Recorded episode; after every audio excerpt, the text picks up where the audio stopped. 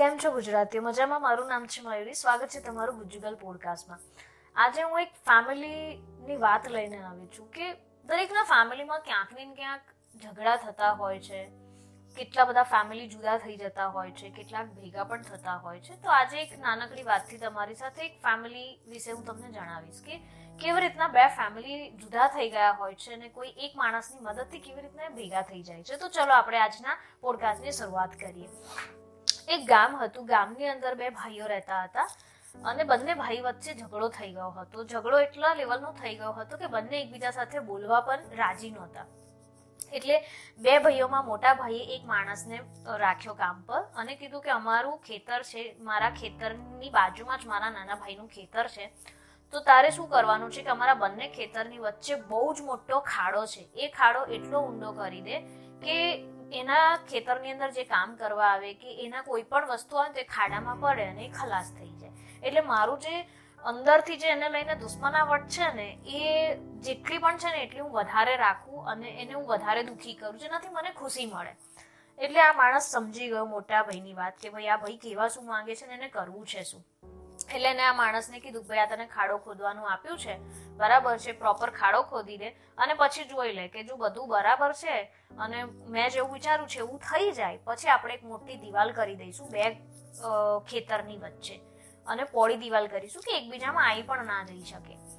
એટલે માણસ કામ કરવા માટે ખેતરમાં જાય છે ને એને જોવું છે કે વચ્ચે ખાસો મોટો ખાડો છે. અને જગ્યા પણ બહુ મોટી છે. અને આની અંદર કોઈ પડશે તો ખરેખર નુકસાન જ થાય એવું છે. માણસનો જીવ પણ જાય એવું છે. એટલે આ માણસે કીધું કે ઠીક છે સાહેબ, તમારું કામ થઈ જશે. એમ કરી અને પેલા જે મોટા ભાઈ છે એ પોતાના કામથી બીજા ગામ જાય છે. અને આ ભાઈને આખો કામનો જે કારોબાર છે એ સંભાળવા આપી દે છે કે ભાઈ તમે, તમને આ કોન્ટ્રાક્ટ આપ્યો તમે મારું આ કામ કરી દેજો. આ વસ્તુ નાના ભાઈને ખબર જ નથી. નાનો ભાઈ પોતાની જિંદગીમાં જે દિનચર્યા હોય છે, જેવી રીતનું જીવન છે, એવી રીતના જોતા હોય છે. હવે આ આ વાતને એક મહિનો થઈ ગયો અને એ માણસ ગામ, જે બીજા ગામ પર ગયા હતા મોટા ભાઈ, એ પાછા આવે છે. પાછા આવે છે ત્યારે જોવે છે કે આ માણસને બોલાવે છે કે ભાઈ, તને જે કામ આપ્યું હતું એ પૂરું થયું કે નહીં? એટલે હું જોવા આવું છું માણસ કે, હા, મારું કામ પતી ગયું. તમે આવો અને જુઓ. એટલે જ્યારે ખેતરમાં જાય છે ને ત્યારે એના નાના ભાઈ પણ ખેતરમાં જ હોય છે. બંને જણા ખેતરમાં ઉભેલા હોય છે બંનેના ખેતરની વચ્ચે એક સરસ મજાનો બ્રિજ બનેલો હોય છે. અને બ્રિજ ઉપરથી બંને જણા જોવા આવે છે ને બંને એકબીજાને જોઈને ખુશ થઈને ભેટી પડે છે. એટલે કેટલીક વાર આ વાર્તામાં એટલી જ વસ્તુ છે કે ક્યારેક ક્યારેક છે ને નાની નાની વસ્તુઓ હોય છે જેને આપણે નજરઅંદાજ કરતા હોય છે. કે ભાઈ બ્રિજ બની ગયો એટલે બંનેની વચ્ચે જે હતું ને, કે ભાઈ જે વેર હતું ને, એ વેર નીકળી ગયું. એકબીજાને મારવાનો બદલો લેવાનો હતો ને, એ બધી જ વસ્તુ નીકળી ગઈ. અને બંને એકબીજાને ભેટીને ખૂબ રડે છે કે આપણા વચ્ચે એક નાનકડી વાત હતી, જેને આપણે બહુ જ મોટો રાઈનો પહાડ કરી દીધો, કે જેના લીધે આપણે એકબીજા તો ખુશ નહોતા રહી શકતા, ખુશ રાખી પણ નહોતા રહી શકતા. તો મતલબ શું? મતલબ આપણે કેમ ઝઘડી રહ્યા હતા? કે જે વાતમાં કંઈ હતું જ નહીં.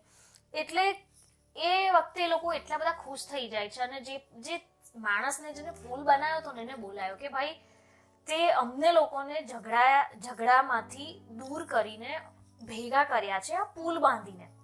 એટલે સજ્જન માણસ કહે છે મારું કામ જ આ છે, એક સાદું હોય છે અને એ એવું જ કહે છે કે મારું કામ આ જ છે કે જ્યાં જ્યાં મોટા મોટા ખાડા પડી ગયા છે ને ખાડા ઉપર મારે બ્રિજ બાંધવાનો છે. તો મારો રોલ અહીંયા આટલો જ હતો કે મેં અહીંયા આગળ બ્રિજ બાંધી દીધો, એક પુલ બાંધી દીધો, તમને બેને ભેગા કરી દીધા, તમારી વચ્ચે જે પણ કડવાશ હતી એ બધી મેં દૂર કરાઈ. બસ તો આપણી આસપાસ આવા એટલા બધા લોકો છે કે જેમને આવા પુલની જરૂર છે. તો પેલા બંને લોકો બંને ભાઈઓ રડતા હતા, હસી, હસતા બી હતા અને ખુશીના આંસુથી પણ કીધું કે તમારી જોડે અમે પણ ક્યાંક ને ક્યાંક આવા પુલ બનાવવામાં તમને મદદ કરીશું. કેમ કે અમે તો આવી ભૂલ કરી છે, પણ જેવા અમારી આસપાસ બી આવા બહુ જ બધા ખાડા છે અને આવી બહુ જ બધી જગ્યાઓ છે જ્યાં અમે પણ પુલ બાંધી શકીશું. તો આજની વાતનો સારાંશ એટલો જ છે કે ગમે તેટલી મોટી ખાઈ છે ને, લોકો જ પેદા કરતા હોય છે આપણી આસપાસ. અને એને આપણે બહુ જ મોટું વિવાદનું સ્વરૂપ આપી દઈએ છીએ. તો હંમેશા એ વિવાદને વધારવા કરતાં, એ વિવાદને ટૂંકાવીને, પૂરું કરીને એના ઉપર પુલ બાંધવાનું કામ કરવું જોઈએ. ભલે આપણું ફેમિલી હોય છે, આપણા ફ્રેન્ડ્સ હોય છે, આપણો બિઝનેસ હોય છે, આપણા કોમ્પિટિટર્સ હોય છે, એ કોઈ ફરક નથી પડતો. ફરક એટલો જ છે કે બસ તમારે તમારો દ્રષ્ટિકોણ ચેન્જ કરવાનો છે. કેમ કે જે બગડેલું છે ને તમે કન્ટિન્યુઅસ બગાડવા જશો ને તો એમાં તમે તો ખુશીથી નહીં રહી શકો, બીજા પણ ખુશીથી નહીં રહે. એના કરતાં હંમેશા જે બગડી ગયું છે ને, એના પછી વિચારો કે ભાઈ, ચલો, બગડી ગયું બગડી ગયું. હવે આપણે કેવી રીતના સુધારી શકીએ છીએ? એ સૌથી વધારે મહત્વની વસ્તુ છે. એટલે હંમેશા જે બગડેલું છે ને, એને નવા દ્રષ્ટિકોણથી વિચારો અને એને સોલ્યુશન લાવો. એમાં ક્યાંક ને ક્યાંક હંમેશા અંતમાં સારું જ થતું હોય છે. બસ એ સમસ્યાને ઉકેલવા માટે થોડુંક સમજણથી કામ લેવું જોઈએ. તો આજની વાતમાં મારે તમને આટલું જ શેર કરવું હતું. હું છું ગુજ્જુગલ મયુરી સાઇનિંગ ઓફ જય જય ગરવી ગુજરાત.